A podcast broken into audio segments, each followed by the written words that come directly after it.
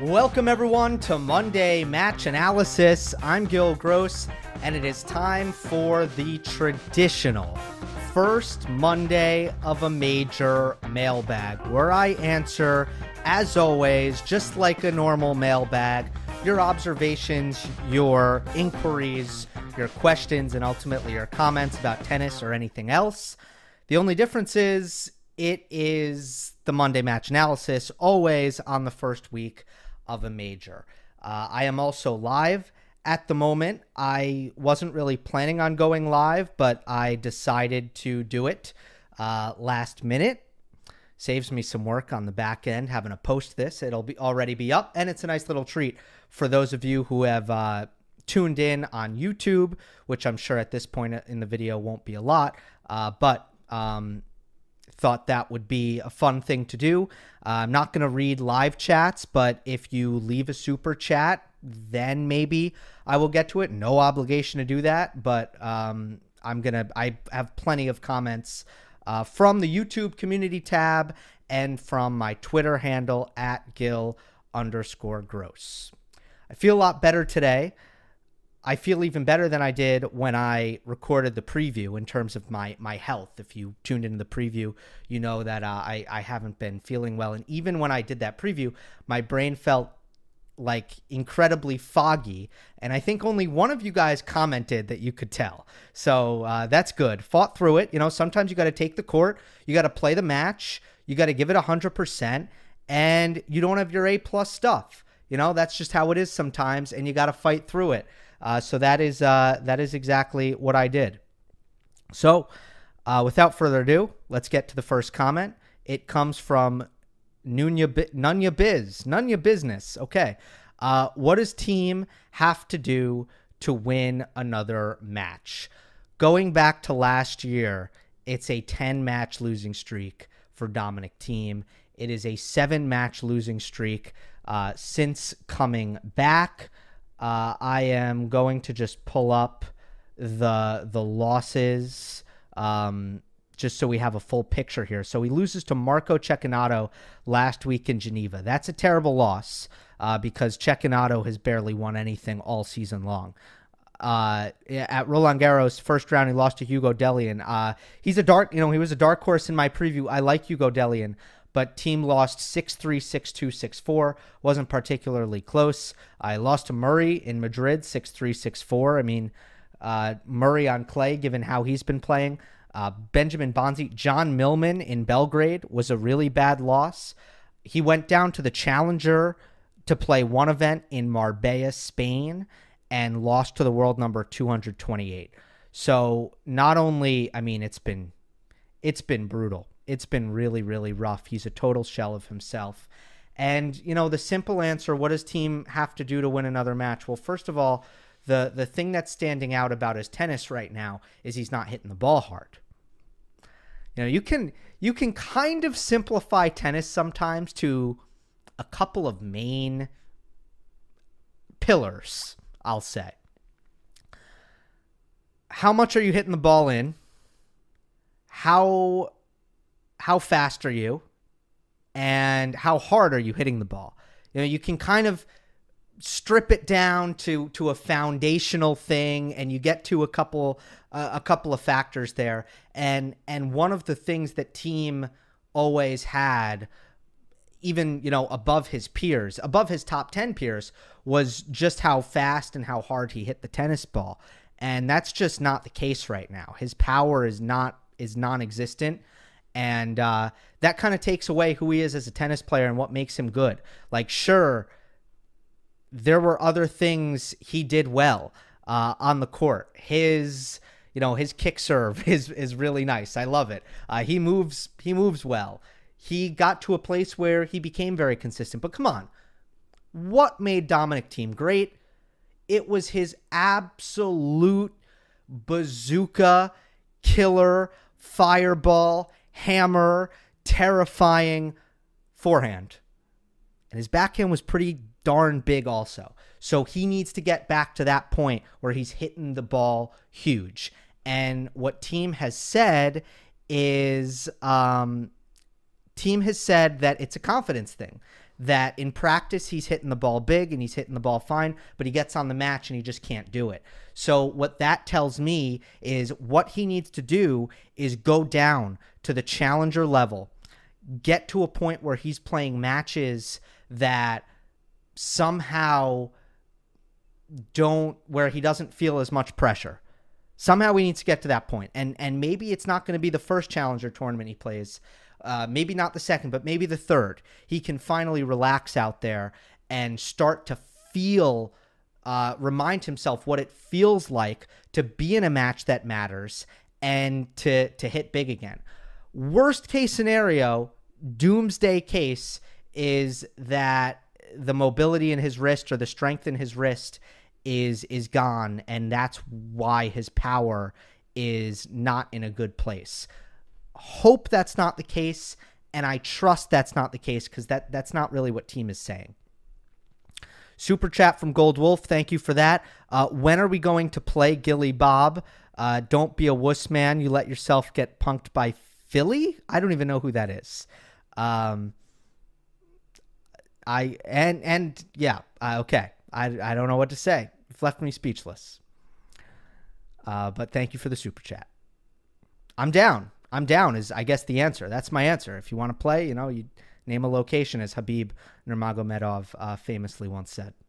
All right, next question comes from Philip. And I'm going to get to Twitter about midway through. Uh, Gill, do you see someone on the tour right now, not counting Nadal and Djokovic, who is slash could be a difficult matchup for Alcaraz in the future? How would you design a player who would have a good chance of beating him? Is there some kind of algorithm or plan to counter Carlitos?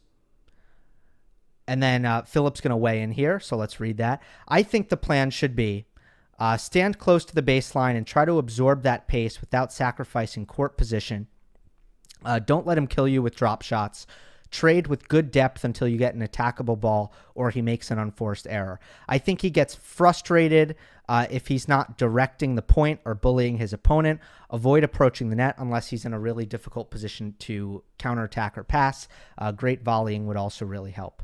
Well, I mean, that's not a. Okay, let me start by saying this. The problem with creating a game plan for Alcaraz is the same thing as creating a game plan for for Djokovic, which is like this is a player who doesn't really have a lot of uh, a lot of clear weaknesses, and and the same is true for for most great players, Federer and Nadal included. I think with Djokovic, it's a little bit more pronounced uh, in the sense that like you you really don't game plan. Like I don't I I you know there are things that can be done, uh, but it's not it's not really like a there's no signature patterns really that that you would point to. Anyway, um, you know, now Djokovic's strengths might be less pronounced than than some of Federer and Nadal. You know, Federer's serve strength or Nadal's forehand strength, but that's another story. I don't want to get into that, but that's how it kind of balances it out. Uh, for Alcaraz, the the first problem with game planning him is there is not a clear weakness here. so that's going to be a problem. Uh, however, there are there are things that I think might work best. Now, first of all, what I want to point out about the description that that Philip offers here, which is stay on the baseline to counter the drop shots and try to absorb the pace and to keep the ball deep in the court and move the ball around. That's kind of Kecmanovic's game. Um, there's not a lot of finishing power, you know, raw finishing power with Ketsmanovich, but he moves the ball and he keeps it deep, and his pace absorption is incredible. Uh, and in, in that sense, you know, Kecmanovic is probably the best lower level player who I think has competed with Alcaraz while Carlos is not spraying unforced errors like he did against Korda in the wind in Monte Carlo. Uh, so so that's interesting. Ultimately, I think the answer kind of is you need to get you need to to obviously keep the ball deep in the court so that he does not because he attacks short balls too well. Now that's a game plan against freaking everybody, but you, you can't drop the ball short. Uh, you want to keep him on the move. Um, and I think I think you just need to keep his offense at bay, and and that's that's the best thing that you can do against him. And then yeah, you do need to address the drop shots or or he'll kill you there. Uh, you in terms of the serve, you know, there might be things you can do to try to take away the the wide serve on the ad side uh, and make him beat you T. That you know because that that wide serve on the ad side is the is the reliable serve. The T serve is the lower percentage. So you can take away the high percentage. I mean, I could kind of go on and on with little details, but man, it's pretty hard to come up with a good answer right now for how to game plan against Alcaraz when his weaknesses are so unclear. Next one from IDC. Why doesn't Novak try to slice back while returning kick serve? Serves. Some do that, but I think I've never seen Nole doing it yet. But he always seems to struggle with the kicker. Is there a reason other than he just wants to be uh, on top of the point already? Certainly, I mean, Djokovic, that's his worst return. You know, backhand, returning the kick serve on the backhand on clay. That's by far his worst, worst return. I think it's a great idea. Now, why doesn't Novak slice that back? Because he doesn't really slice his return. And he doesn't slice his return because he has a, an amazing power, obviously, to hit through the return really hard and really fast.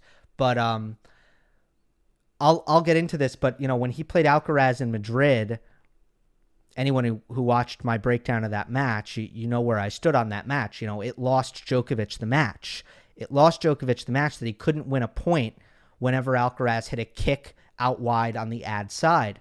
So now I think, okay, might Novak, might slicing have some advantages? And I think yes, because it gives him time to recover to the middle so that he can defend the plus one, uh, whether it come on the forehand or the backhand, hopefully the backhand. Um, and Alcaraz couldn't really serve volley as long as Djokovic stands up um, on the baseline. It would be difficult for Alcaraz to serve volley as long as Djokovic stands up on the baseline uh, to return that serve.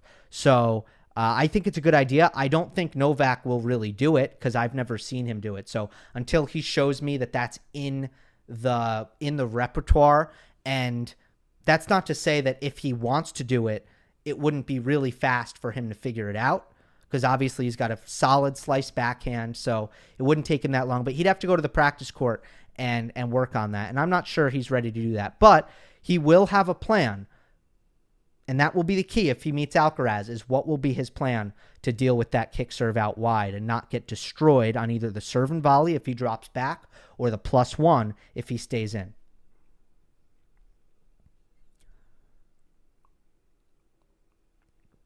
All right, from I think a Greek viewer based on the last name, Yaris. I don't know, uh, Zaris maybe. Uh, Gill, would you consider abandoning the prediction part of your pre tournament analysis? I know, of course, that many people like the speculation, but to me at least, it doesn't matter at all. I feel the same applies for you. I think the power rankings more or less reflect your predictions. I'm glad I'm glad you asked this, and and because uh, it's been on my mind a little bit recently, uh, how I feel about the predictions. I have such a love hate relationship with it, but uh, it is my least favorite part of the job. It is. And that is just mostly because of kind of, I guess, you know, the, it's the only part of my job that I really feel like uh, I can, you know, there's like a scorekeeping aspect to it, like a right or a wrong, uh, where other things it's like disagree or agree, and it's kind of like, okay, whatever uh, yeah, it's the reason why I do it is because you love it. Uh, and I don't hate it enough not to do it. It's just my least favorite. Uh, for for and you know what? Part of that is probably the response to it, where like when people take it the right way, which is like the reasoning is what counts, or the expectations are proper, which is that I'm not I'm not a psychic and no one predicts sports all that well. The best, the best of the best in the gambling industry uh, are correct like 60% of the time. So, like, most people are good about it, but like, do I hate when, do I, you, you know, is it, is it uh, more stressful for me because like I feel a little bit of heat when it comes to that? Yeah. Um, would I consider stopping right now? No, because people like it. So, and and I like it too. You know, sometimes it's also a rush to to keep a rooting interest. I talked about on a couple of mailbags back how I I don't root for players anymore, except I do want to be right when I predict. So you know, maybe it's nice to kind of keep some some of that rush going. So I don't know. And you know, yeah, I mean, I think I do decently on them. It just depends on what your prediction, on what your expectations are. Some people just have outsized expectations of how often I should be right. Most of those people aren't gamblers because most betters know how hard it is. Uh, but some people, um, who again, I think they're mostly mostly they don't bet. They think I should be right uh, to a ridiculous uh, at a ridiculous frequency. It's just never going to happen. So I always say, good luck finding someone who's going to be right as much as you want me to be right. Um, here's Joe. What do you think happened with Karen Khachanov's development around 2018 19? With the multiple titles, including the Paris Masters and the quarterfinal at the French Open, vaulting him to a top 10 ranking. He seemed like he would be a real contender for years to come, but he's really done the exact reverse. How did this all happen? What exactly went wrong? He's now established himself as a decent player who consistently makes a good third or fourth round at every slam, but I think we're all expecting a little bit more from him. I get he got the silver medal at the last Olympics, but he can't consistently challenge the top guys like he seemed he was poised to do back in the day. I really love his style and I want him to do well, and I would love to hear your thoughts. Cheers. Khachanov, man, yeah. Uh, he has been hovering, I think, between 20 and 30 for like three years. Um, and what's crazy about that Paris final in 2018 is it took him until the start of this season to make another ATP sanctioned final. It was in the gold medal match in Tokyo and god that tournament was so weird and crazy. I mean the conditions were so bizarre that I I think from a tennis perspective um I it kind of takes away from what it meant for me just because of the humidity and the bounciness of the court was insane. Anyway, uh, and Khachanov's a great high ball hitter, by the way. That's one of his main strengths, and the lower it gets, the the weaker he is. Although he's been nice at Wimbledon. Um, here's the thing with Khachanov. Okay, let's just get to the evaluation thing. What I kind of want from him, and most people think about his forehand and his janky technique, and the fact that he gets rushed on his forehand and he doesn't move into the court and and hit good good mid-court forehands, which he doesn't finish that well with his forehand, especially when he gets inside the court. He doesn't have good feel on it. Uh, I think his his nerves are not great. He does get nervous sometimes and and and tight, which um, can can affect his ability to win tight matches sometimes. But ultimately, the thing for me is he should serve bigger. Like if that's my main critique for him is you are six foot six. You have a lot of, you know, you have a very good, solid build to you. You're not quite as fast as Zverev and Medvedev, but you might be, he might be heavier than Zverev and Medvedev. And I'd love, you know, maybe I'll check the listed weights here. Why don't you serve like them?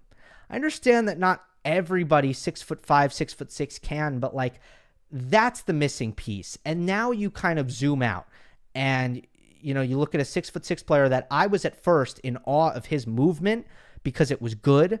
Um, now that was before it became a little bit more normalized for a guy of his size to move as well. Uh, by the way, his listed weight is 192.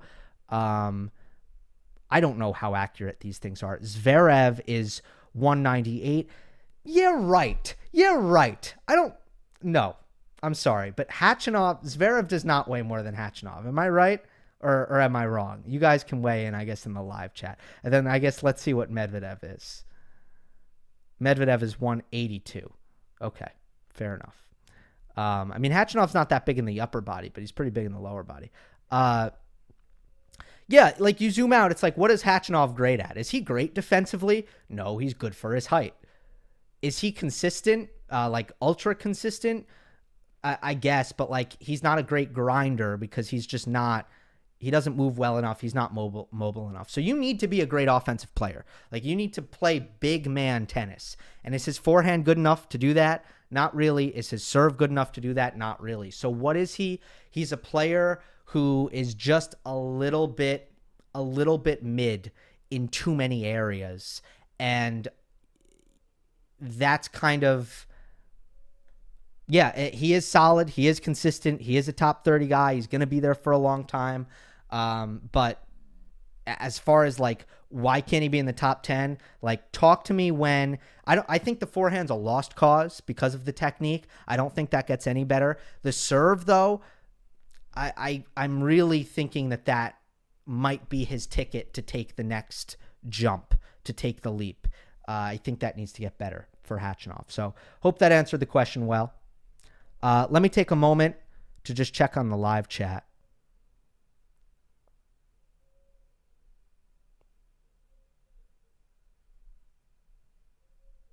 Lots of love for the predictions. See, I, I know I know that they are popular. And I will continue to do them. And I don't hate them. If I if I really hated them, then I'd stop. It's just my least favorite among all the things. Uh, okay, uh, let's go to Machiak. Uh, what would need to happen so that players do not retire at such a young age as Ash Barty? Um, the calendar would need to be way friendlier for players. Like I laugh so hard at what's happening in the NBA compared to what happens in tennis. NBA players have, I believe, like if you lose in the regular season, it's probably a seven or eight month season. I think it's a seven or eight month season. They don't want to play back to back games. So Adam Silver, the commissioner of the NBA, took away back-to-back games. They are still resting in the regular season in the NBA. They don't want to play. Long story short, um, you throw in travel, the the just and and the length of the the schedule being 11 months out of the year. If if you don't want the Ash Barty thing to happen, and if you want players to to uh, play for longer even though players are starting to players are starting to just make their own calendar uh, like the big three have. Uh, that's what you'd have to do, plain and simple. Uh, VTech. Do you think Federer will retire this year, for example, in Basel? I don't know. I hate to speculate on that kind of thing. Uh, number two is I'm interested in the topic of Tennis Hall of Fame. What should the threshold of entry into it be? Should Wawrinka, Cilic, Thiem, and Medvedev get in? Medvedev if, if he didn't win every anything else for the rest of his career. I'm not a big tennis Hall of Fame guy, and I think there's a lot of tennis fans who just don't really engage with it as much. Whereas I think in in other sports, I think particularly uh, American football and, and, and baseball, uh, there's a lot more engagement with who's a Hall of Famer and who's not, and a lot more debate. I don't know why that is. Maybe because tennis is uh, a more objective sport with the one-on-one nature. Maybe that's it. That it just doesn't excite people. Maybe it's because it's so international and it's an American thing. Uh, I don't know if it's an American thing. Maybe it is. Uh, obviously, the Hall of Fame's in Newport. Um, so I've never really concerned myself too much with that kind of thing. But like off the top of my head, I always like Hall of Fames when they're more restrictive. That you know it becomes more special that way. Uh, I think to be in the Hall of Fame, you should have either been, you should have won a slam for sure. Um, I think if you get to number one, I think that is a big deal. Uh, and then if you don't have either of those things, then I'd say you need like seven, maybe maybe five five to eight year end top tens.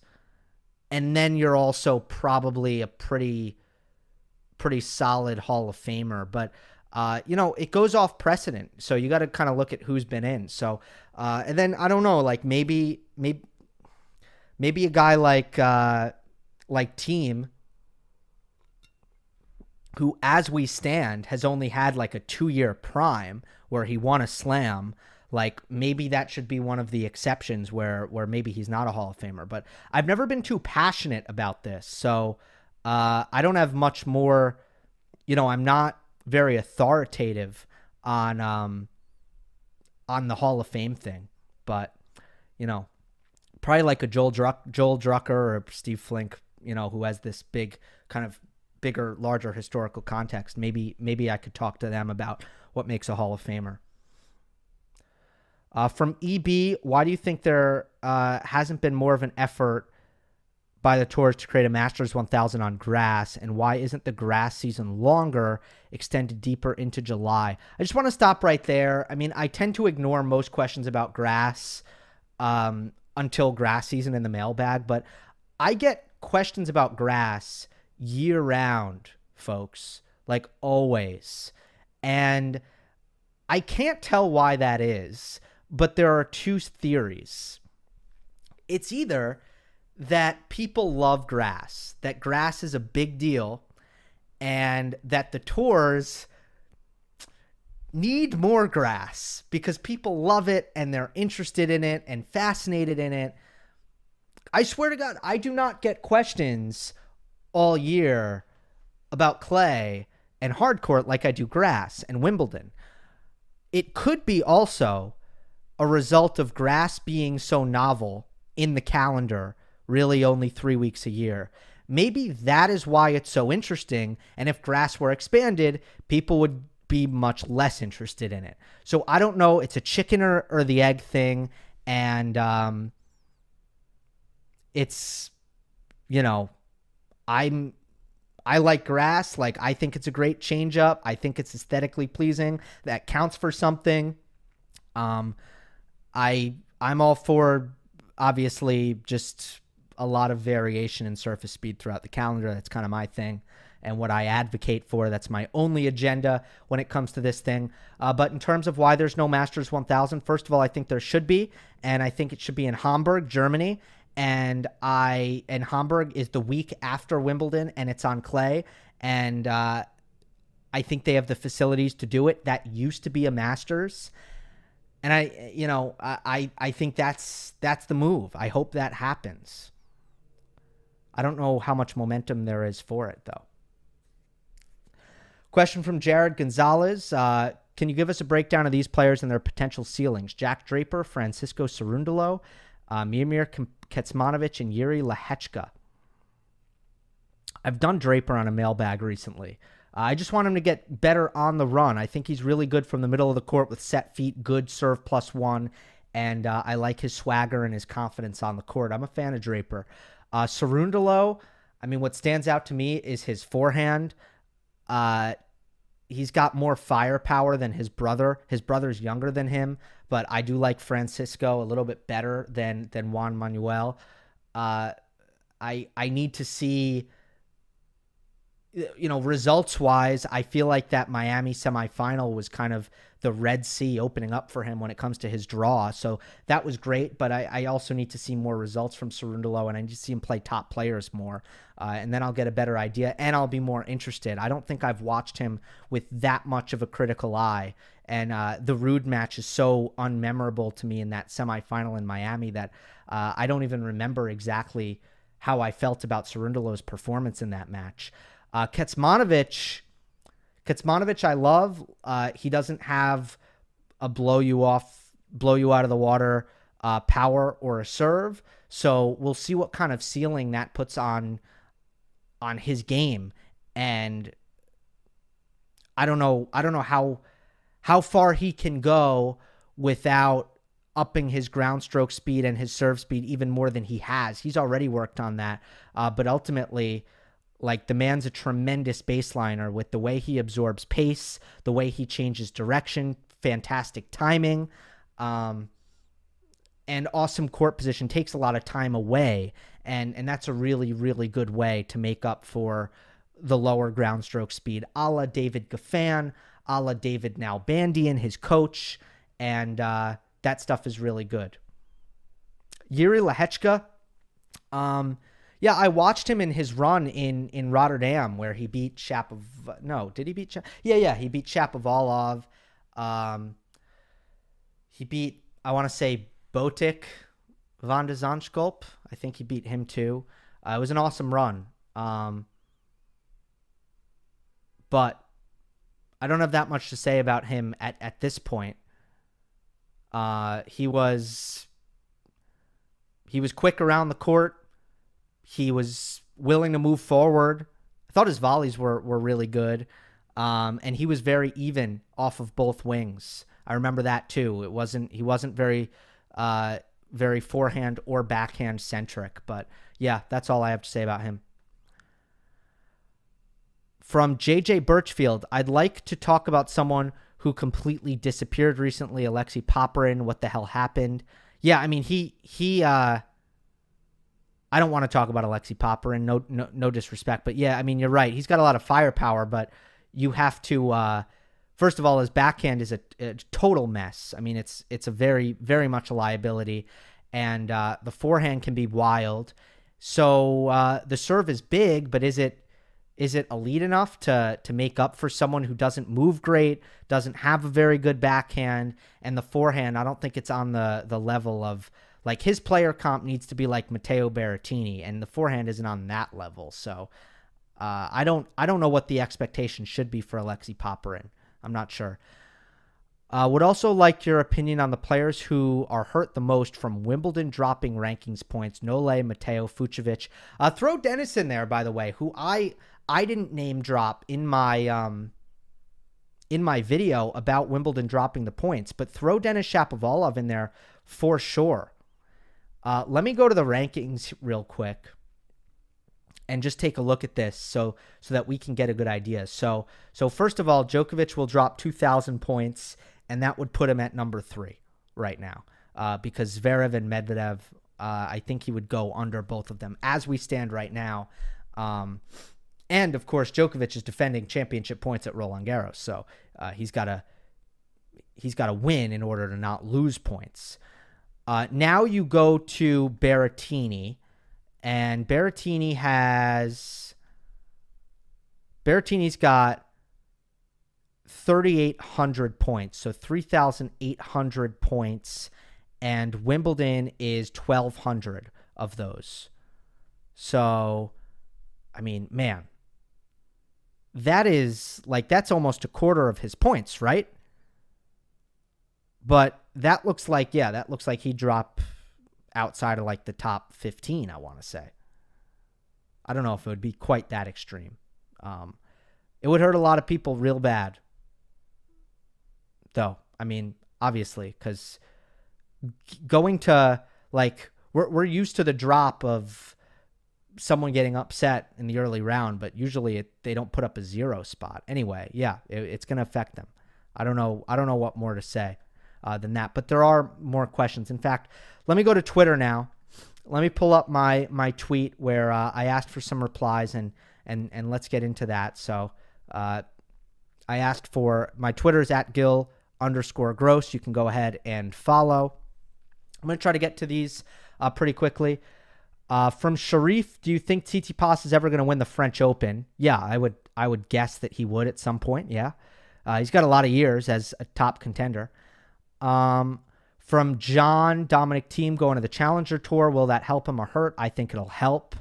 Um, Stuckey, my friend Stuckey, he he does amazing work. I mean, what a action he he writes for the Action Network. Man's a tremendous. Uh, just a, a really good for any if you like betting on sports you got to follow Stuckey. uh, set the over under for alcaraz career slams right now i would set it at i'd probably set it at 15 at the moment i i'd set it at like just beyond sampras i think that's my number at the moment now i, I mean that's such a it's such a crazy thing to try to make any sense out of that I'm not even going to try. So I'll just give you the number and leave it at that. Uh, Vakash Kumar, Gill, I saw your take on ATP's position of stripping Wimbledon rankings points, and I agree it's the logical move would be to carry forward to freeze 2021 points. And that's my question. Were the players consulted? Why is there no scrutiny on player council? Shouldn't Federer and Nadal answer that question? Well, what was the involvement of the players? The the ATP didn't really say. Uh, they in their FAQ uh, they actually did have a section. Um, they did have a section where they addressed that. Uh, the question was how much involvement did the players have in this decision to remove points from Wimbledon? And their answer, and I'll read it, it said, We've had extensive consultation with the Player Council, which represents the interests of the wider player group, as well as Russian and Belarusian players. In general, our conversations have stressed that this is a time to put self interest to one side and to understand the broader picture for tennis. Of course, we know that not all players will agree with the position we've taken. Obviously, that includes Ukrainian players who are upset with the decision. Uh, the, the, the last sentence was not part of what the ATP said. That was me adding on. Look, the because the player council has no communication, no means of communication. Um, we don't know where they stand on this. And we don't, you know, we, we don't know their position. Now, their position should definitely be if it's like any other body to support the players, you support your weakest and most vulnerable members. And in that case, that is the the Russian and Belarusian players and any player who could in the future be barred from playing a tournament because of their nationality and the precedent that that sets, which means that the player council should 100% be for um, in support of stripping Wimbledon's points. I'm just telling you based on what players associations and you know player representatives do, their job is to support the most most vulnerable and sanctioned party, right? And in this case, it's players being banned from a tournament here. So, um, in that sense, they need to support it. But in terms of what to do with the rankings points, I have no idea. I, I don't I don't know if they were consulted or not. Uh, you know, there is obviously uh, Federer and Nadal on the player council. Some people saying uh, that's a well, that that is a conflict of interest um, in terms of like wanting, you know, to hurt Djokovic in that sense. However, how much power do they have? That is extremely questionable in terms of what is done with the ranking. Extremely questionable, and uh, also in terms of this whole thing, this whole entire thing being about Novak Djokovic, that's absurdity. Uh, I just I, I just think that's absolute absurdity to think uh, to think that the world revolves around Djokovic to the extent that Wimbledon First of all, it came from the UK government. So the UK government is so concerned about Djokovic that they pressured Wimbledon into banning Russians and Belarusians. And then the the ATP and the WTA, by the way, which shouldn't care about Djokovic at all, said, "You know what? Good idea. This is great. It positions us perfectly to to f Djokovic uh, and to strip the rankings points away from Wimbledon so that he's not number one. And and that was the grand plan all along. If and by the way, we needed a war, an invasion rather, of Russia into Ukraine for all this to happen. All of this is to take Djokovic away from number one. And that is what some people want to believe. This is not about Djokovic. It's just not about him. Uh, he get he got effed. You know, he he look, so did Ajla Tomljanovic, so did Matteo Berrettini, so did Denis Shapovalov, um, and so did Hubert Hurkacz. And so did, I'm sure, a bunch of other players who are going to suffer from this. This is not about Novak Djokovic.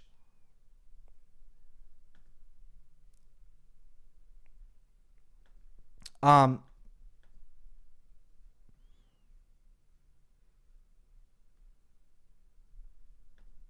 Sorry. Back to Twitter. I feel bad for Djokovic and I don't support the the decision, but it's it's not about him. right? All right. Um, New Day. Do you think Wimbledon could retali- retaliate against being sanctioned by the ATP and WTA by completely disregarding ATP and WTA rankings when it comes to seedings? For instance, in what will no doubt be Federer's final season, could they award him a top four seeding spot in 2023? I don't think that that would be like, you know, shoving it up the ATP's you know what to disregard their rankings and to seed whatever they want. In fact, they they already did that for a number of years. I don't think the ATP cares at all if they do that. So no, I don't think that would be an effective way uh, of getting back at all. Uh, what makes a good grass court player? Yeah, I, I don't want to answer that right now. It's time for Clay. Uh, for pure entertainment value, not predictive, who do you think would be the most entertaining RG final? Uh, great question. Great question. Um, I mean,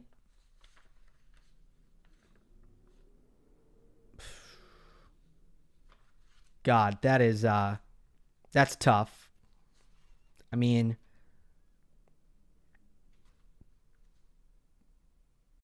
pulling up to Mickey D's just for drinks. Oh yeah, that's me. Nothing extra, just perfection and a straw coming in hot for the coldest cups on the block. Because there are drinks, then there are drinks from McDonald's. Mix things up with any size lemonade or sweet tea for $1.49. Perfect with our classic fries. Price and participation may vary, cannot be combined with any other offer. Ba da ba ba ba. I, I, I struggle to get creative here. You know? I I kind of I struggle to get creative on this answer. Um, is like what's the most competitive?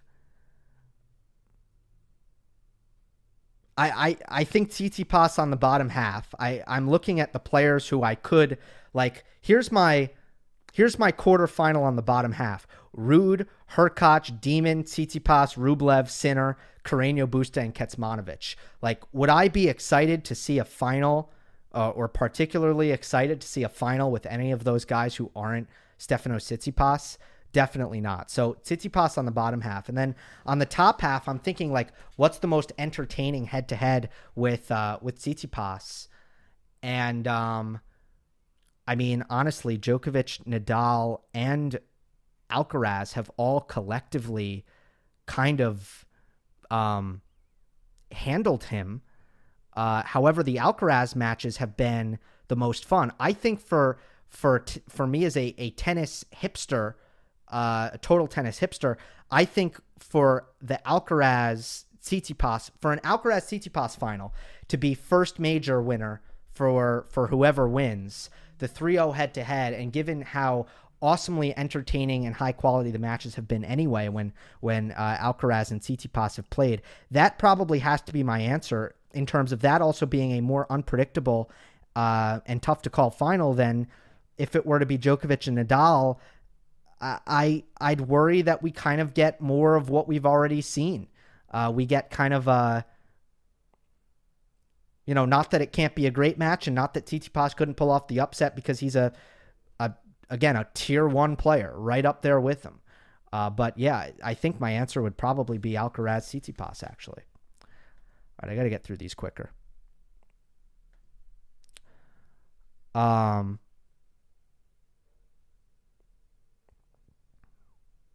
do you worry uh, Thiem's moment might have come and gone? Yeah, if I, I almost feel like if you're not worried about Thiem right now, you're kind of lying to yourself. I can't bring myself to be like, yeah, everything's totally fine. This is completely normal. No, I, I can't. Um, Novak Goat, what can be done to change the ATP's decision to drop last year's points from Wimbledon? The decision is scandalous. Points should be frozen uh, for Russian players or everyone. I don't know. I don't. I don't know if it's reversible. Uh, more questions. I I look forward to more questions being asked um, uh, about this, about about why they didn't freeze uh, the points. I do.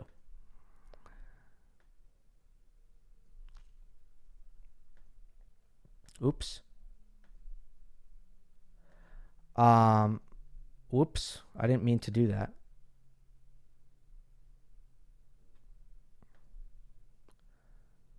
Uh, there has been an evolution of clay court tennis. All three surfaces these days are more similar than the stark contrast of the old days. Clay was much slower and grass was much faster. Do you agree? Yes, it's indisputable. If yes, why is it that way? Well, the grass got slower.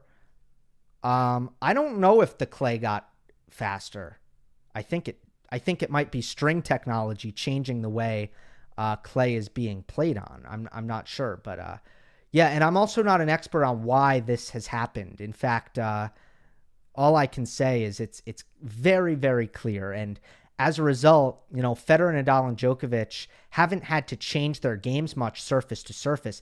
They can just do their thing. They can just play their games, and they can be great. And they all have been great on all three surfaces. I mean, and and th- that's not even a controversial statement in the slightest. You know, if you want to say Federer hasn't been great on clay, that's blasphemous. How many Roland Garros finals has he been to? Five. Uh, so yeah, I mean, and and he's won it. Uh, that is, he has been he has been great, as has Djokovic, as has Nadal on grass, um, et cetera, et cetera. They have all been great on every surface. But it's easier to do that now than it was back in the day. Uh, that's you know it's not quite Borg going from playing average seven ball rallies on clay to serve volleying at Wimbledon. It just isn't like that anymore.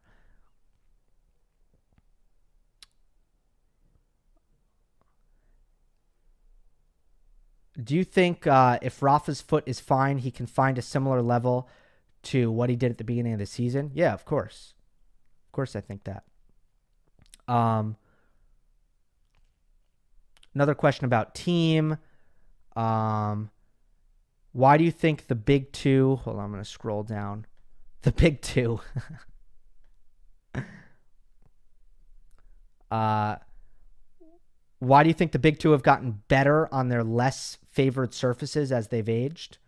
Uh, Rafa because it's more serve plus one, bang bang. Uh, the you know the mentality is more aggressive. Uh, Djokovic on clay, why has he gotten better? I don't know that he has. I don't know. I mean, you know, he was pretty pretty awesome on clay in like 2011 through 2015. I I think that there was a decline for him on clay, meaning like I think there was a patch where his forehand wasn't doing enough uh, from like 20 2017 through 2019. I thought there were three years there where his forehand wasn't doing enough. So uh, I guess he's remedied that a little bit. If you were advising Thiem, would you tell him to change his game style? Not really. No, he needs to just figure out how to play better. Why is Karatsev having a bad such a bad year? Because he can't find the court. Just can't find the court. And he's got a weird novelty style and he's got a weird novelty story. So there was always a concern, I guess, with uh, with uh, Karatsev that like that it, it didn't really pass the smell test where he took the ball like incredibly early, went for these ultra fine angles, played super aggressive, uh, and then just obviously didn't have much success for years and years and years. Uh, I guess like I, I don't know how sustainable what he does is.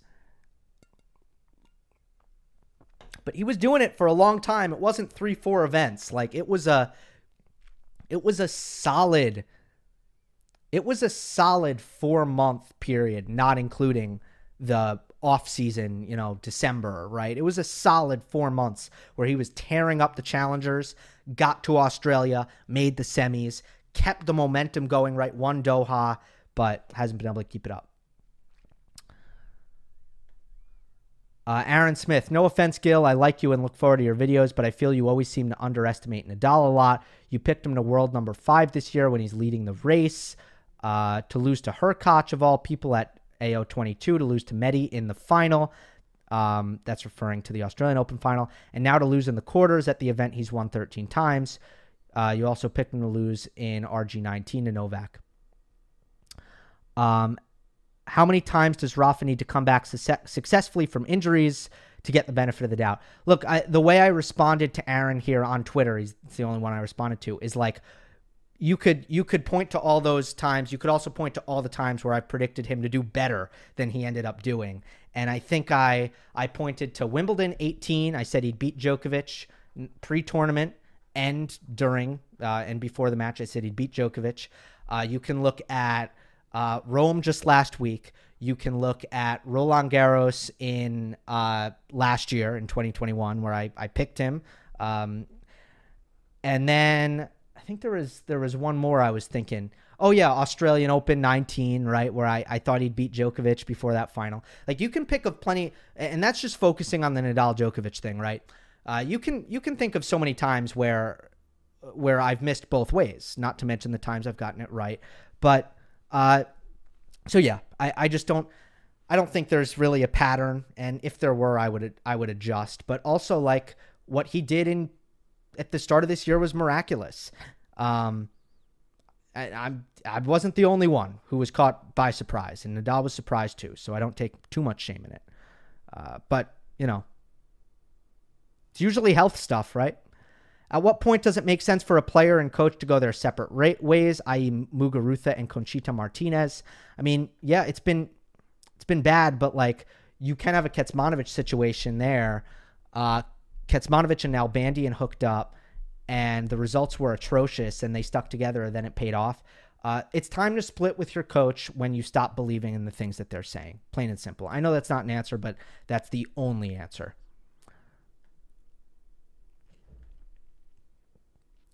What can women's tennis do to increase fan engagement so that the world number one isn't playing in front of a half full stadium in a final? I, I think it takes some time. I, I don't, there's nothing that women's tennis isn't doing right now uh, that seems very obvious to me, other than like the very deeply rooted systematic issues that tennis has with marketing itself.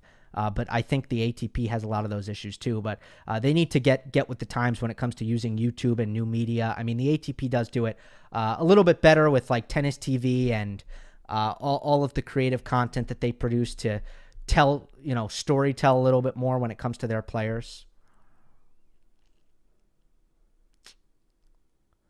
Should the Grand Slams introduce a stat like watchability index so it becomes easy for fans to decide what matches to look out for in the early stages of majors. I mean, that's kind of the job for broadcast partners. Uh, so no, I don't. I don't know that that would be a great use of resources.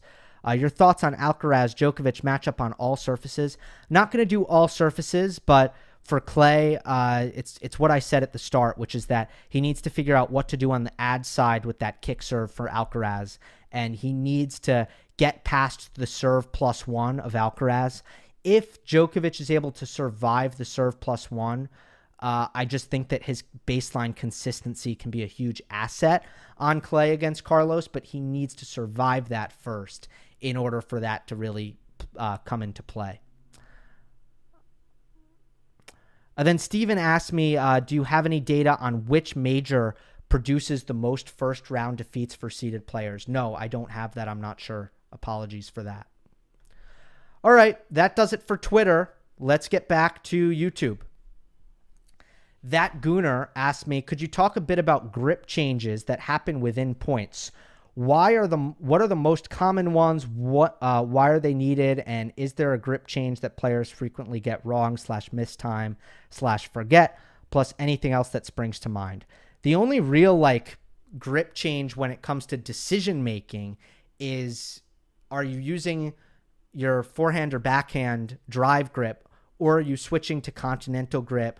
Uh, or if you use a different slice grip, you're you're weird. But if you do that, then uh, are you using your slice grip, which is the same as your volley grip, um, and usually the same for both your forehand or your backhand. It's your slice grip. So that's the only thing that comes with. That's the only area where there's a grip change, and uh, I mean,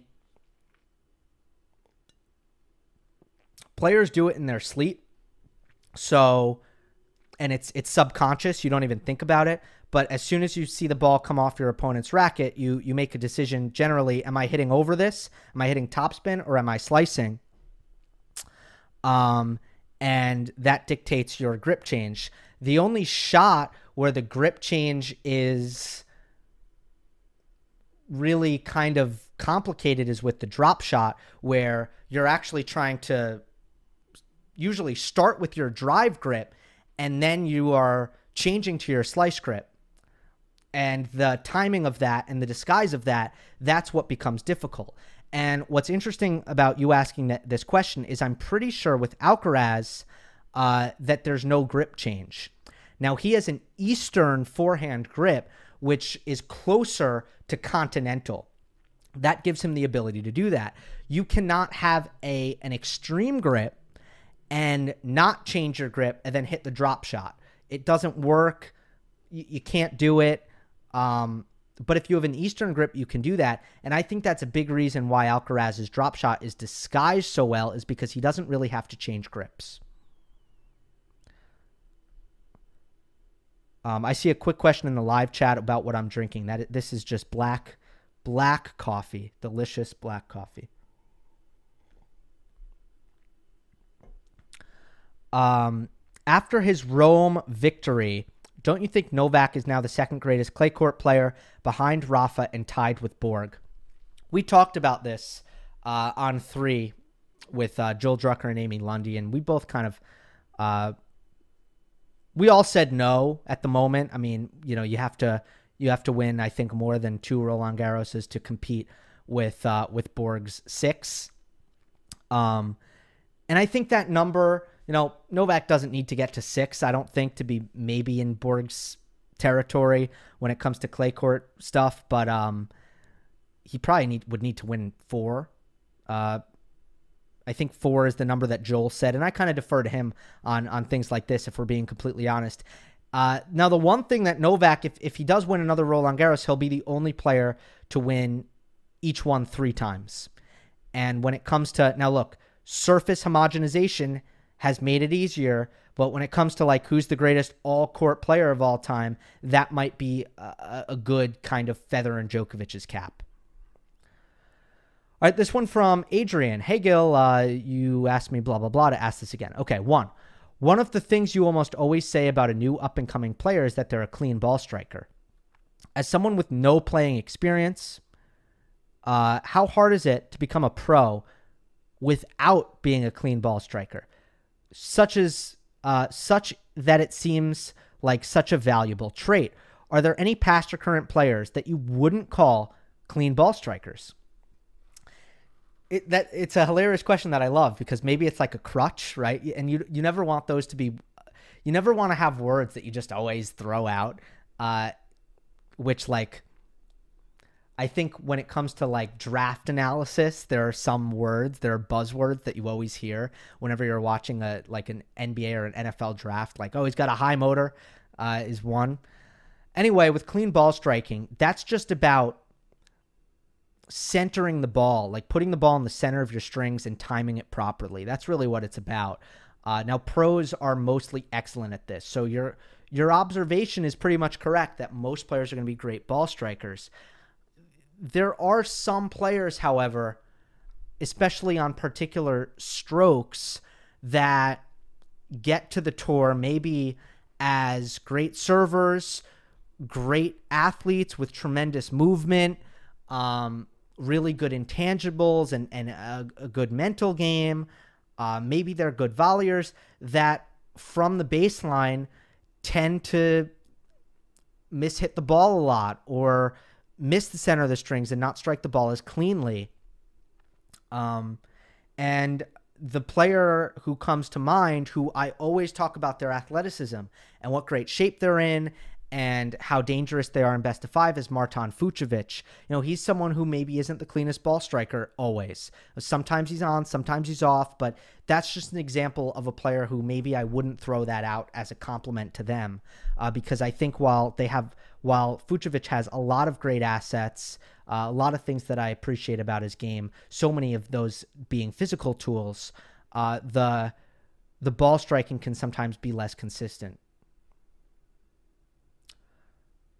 Uh, what are the clear markers of a player that has reached their development their developmental ceiling? How do you, as an analyst, decide whether or not a weakness is something that a player can still improve on, or something that is simply out of their range of talents? That's really tough. Um, first of all, it's comparing other players? Like, have other players done it? Like, I know, I know players improve their serve throughout their careers, usually a lot better than they improve other things. I'm always harder on mental, easier on physical. Why? Because the man upstairs has a lot to do with what kind of athlete you are. Your fast twitch muscle fibers, even your cardio, right? Like Cam Norrie's got big lungs. Now that's just an oddball uh, example, but you know he's got great cardio. A lot of that has to do with how he was born. Um, but how fast you are, how strong you are, how big you are, a lot of that is just genetics. So I try not to be, unless it's clear that someone can, uh, a player can do more to help themselves. I try not to be like, well, this guy's got to get faster, right?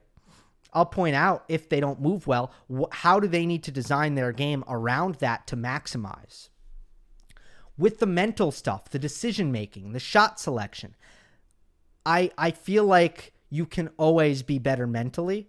You can always work on that, and I'm always a little bit more more critical of that. When it comes to like tennis skills, you have to make a judgment.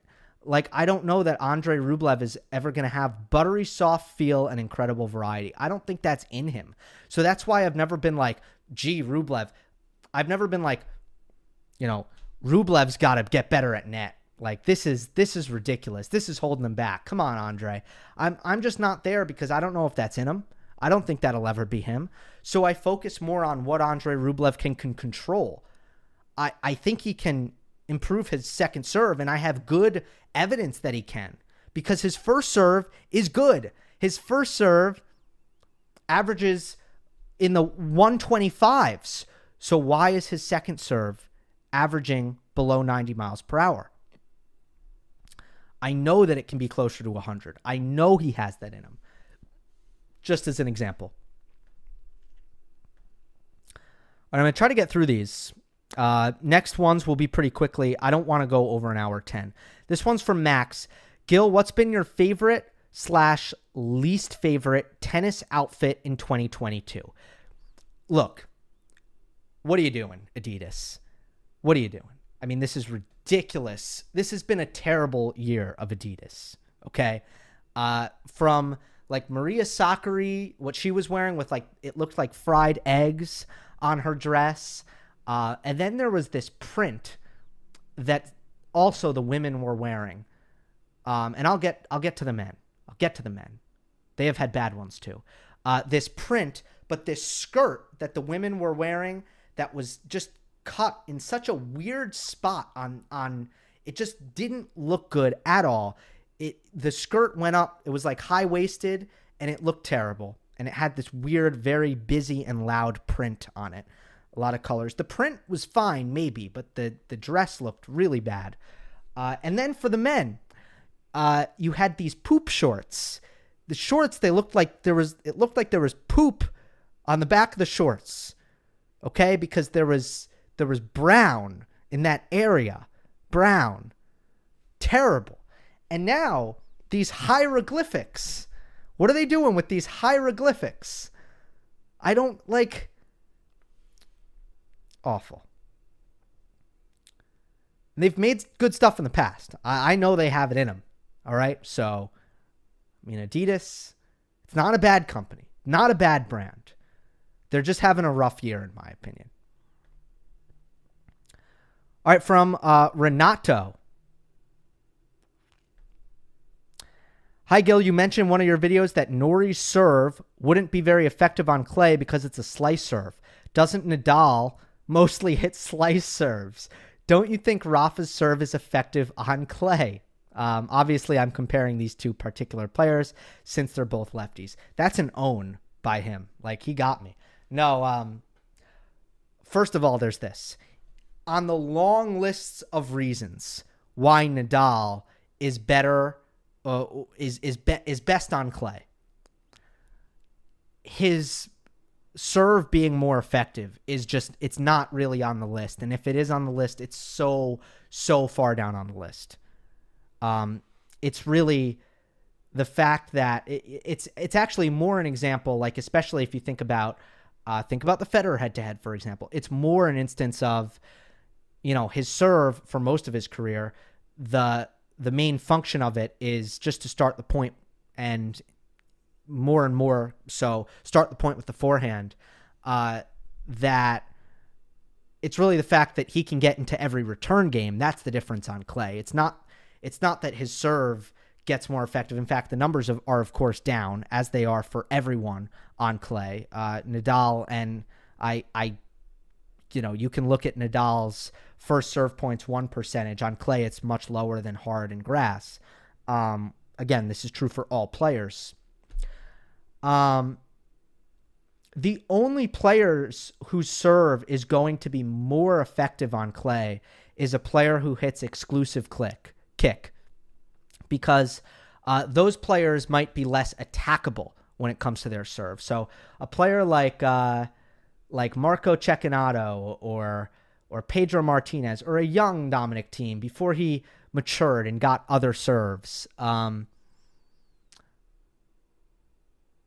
I don't know, or a player like, uh, yeah, I mean, most players have other serves, but uh, yeah, players who hit only kick, those are maybe the only players whose serves are actually going to be better on clay. Then, other than that, everybody's serve is going to be less effective. So, I was probably talking about Norrie um, because I think that Norrie can really use his serve to get him free points, and I think that is actually important in his, in his game. That's not important in Nadal's game.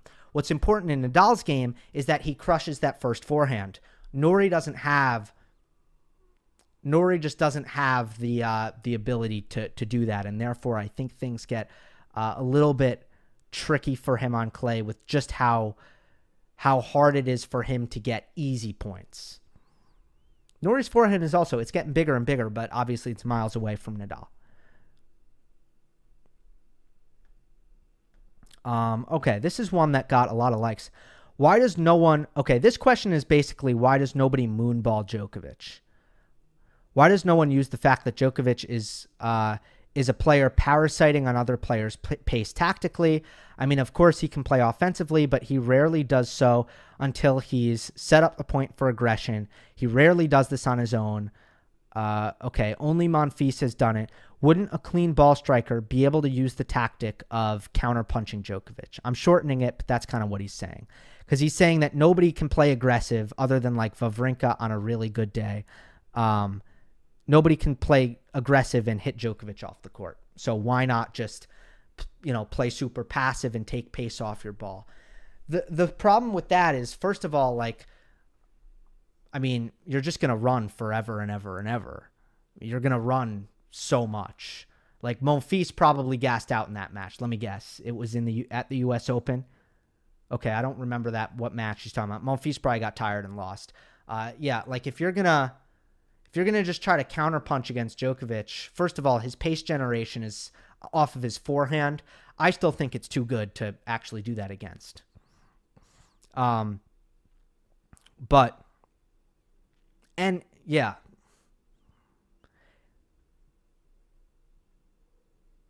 I mean, he, he's also yeah, but he's so consistent and he's so precise and he's so good at moving the ball around. Like it's just like physically, physically that sounds like a really horrible day to try to implement that game plan. Uh, do you think the goat race is becoming a two horse race at this point? This is from Swagat uh, between Novak and Rafa. And then there's a bunch of numbers. Yeah, so like you know that I don't want to like delve into the goat race, but like empirically and uh, the empirical part of the goat race definitely is right. Unless I'm missing something, I haven't heard a lot of Federer fans uh, make uh, empirical arguments for Federer as still being the goat anymore. I feel like that that era is over. I could be mistaken, uh, but I, I think that's done.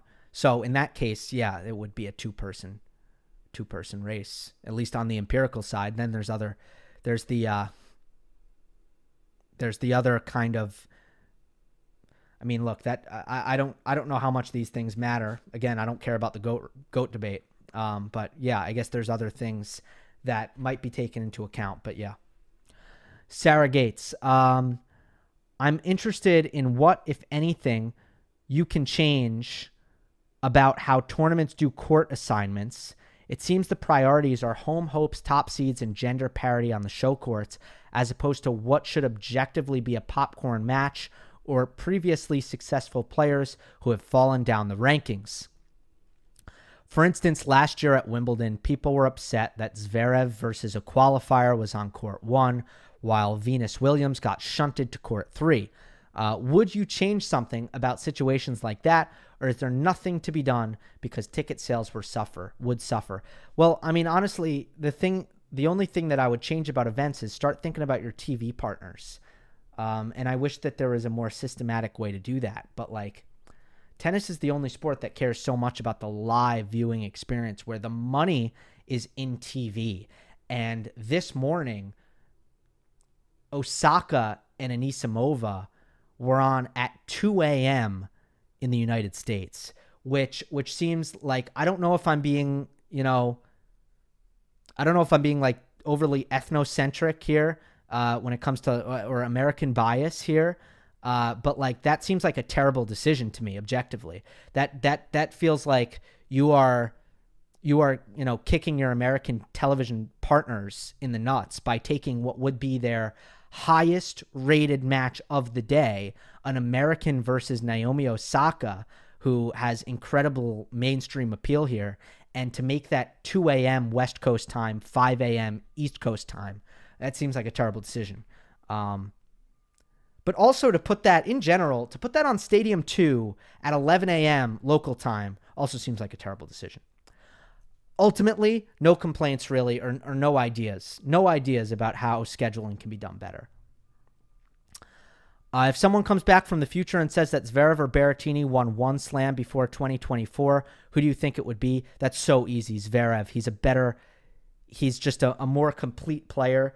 Uh, offense, defense, neutral. You know, Berrettini's really just offense. Uh, he's a way better mover.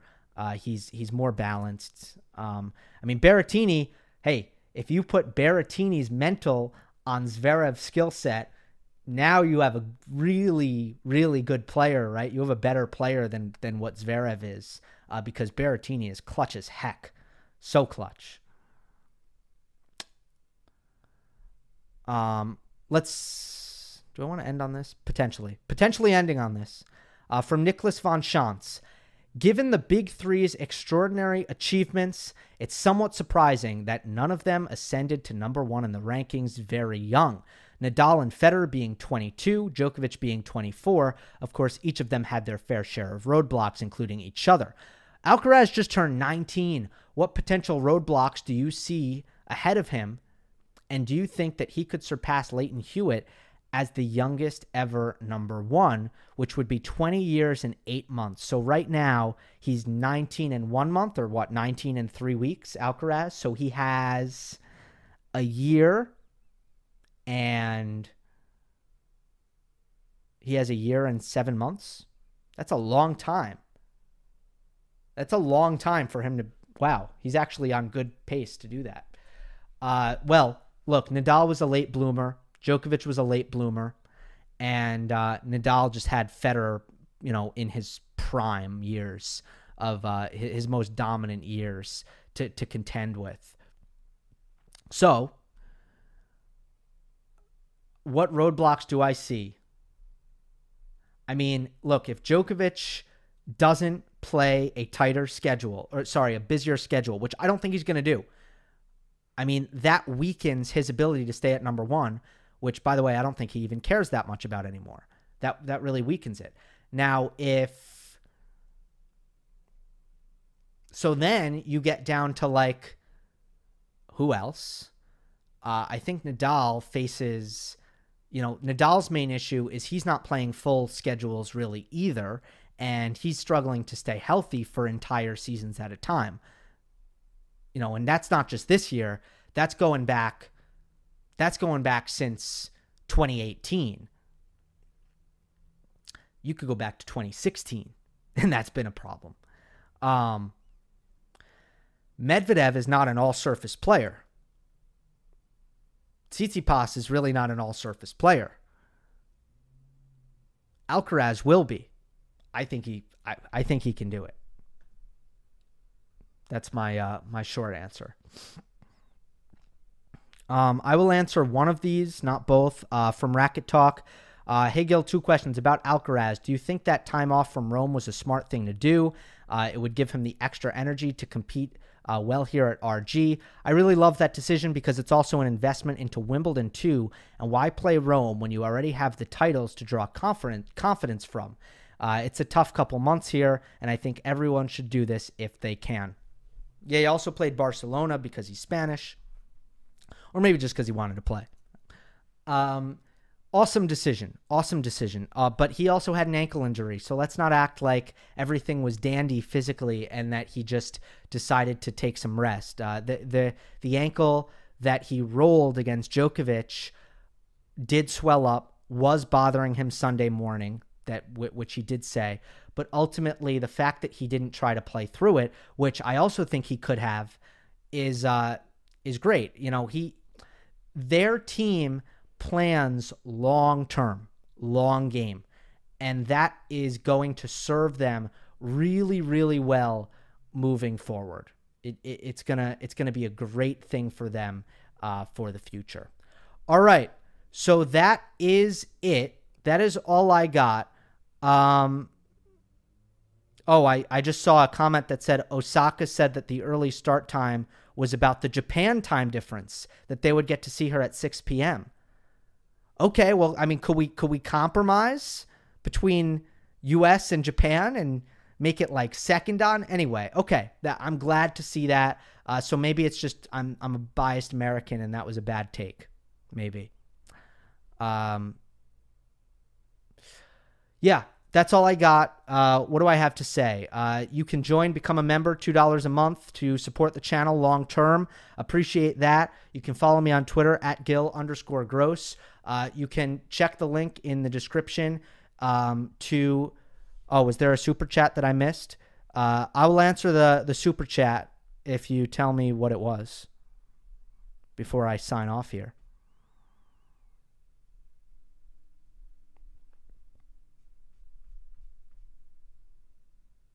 Um, Post match videos coming tomorrow. I I might I don't know what I'm covering tomorrow, but I'm probably gonna cover one match.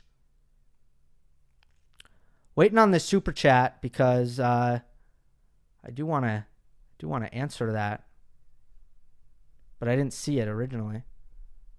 Oh, you know what? I just found it.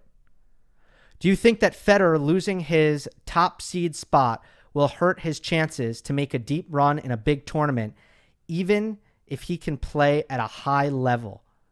Do you think Federer? It's never ideal, right? And it, can really hijack. Yeah, I mean, it, can make it makes things more difficult. There's no doubt about that. Um, I'm trying to like add something here to this question you know, to to try to to give you a little bit more, but I don't know how much I have. I mean, I, I do think that it hurt Murray a lot, for example, uh, where, where his draws were not good. Uh, with that being said, like, if Federer's results are, you know, anywhere near what they, what he would probably want them to be, from coming back, then like it, it, definitely wouldn't take him long to get back into uh, into seeding. But uh, yeah, I think that's always a challenge, a legitimate challenge, because then you can't gain momentum. You're gonna have some weeks where you're traveling somewhere and you're playing players who maybe you're not really ready to play, uh, and and and you're losing uh, really early on. And you know, it's something that it's something that um, Nadal and Djokovic throughout most of their comebacks they haven't really none of them have really been injured long enough to really deal with that in a in a extreme manner. You know, Nadal's injuries, they haven't put him out that long for the most part, where his ranking hasn't dipped too much. Uh, and for jo- for Djokovic, uh, that's been true as well. The best example I can think of, though, for Federer in 2017, when he came back in that Australian Open, uh, he had a he had that he had a pretty brutal draw, right? Australian Open. 2017. Um, just going to remind myself. So in the third round, he played Berdych. That's the 10 seed. Because uh, because Federer was the 17 seed. Then in the fourth round, he played Nishikori, the five seed. He got an easy quarterfinal against Mischa Zverev. Um, and then from there, you expect to play tough players. So, so it did happen. He's contended with this. Uh, yeah, definitely a big factor. All right, leaving it at that. Thanks everybody for watching. Um, hope I uh, brightened up your uh, Monday night, Tuesday morning for any of you, maybe, perhaps. Uh, hope you enjoyed. Don't forget to subscribe. I'll see you next time.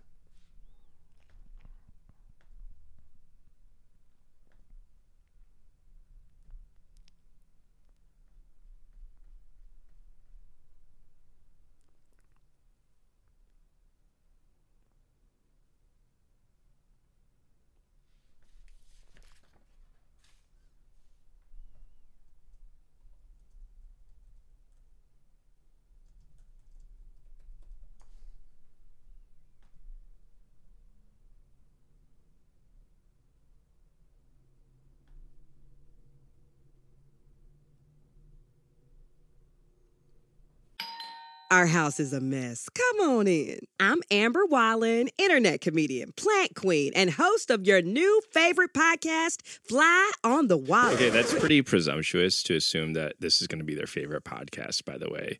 Like, come on, Amber. Anyway, that wasp that you just heard interrupt me is my husband. And co host, Benjamin Wallen, also a comedian, and I host people at our home. I have a great wine collection in my cellar. Well, you mean the mini fridge? It's a mini It's fr- a mini yeah. fridge. New episodes of Fly on the Wallen drop every Wednesday. Listen in as we discuss relationships, books, and keeping our sweet baby kid alive while we make laughs on the internet. Subscribe to Fly on the Wallen wherever you get your podcasts.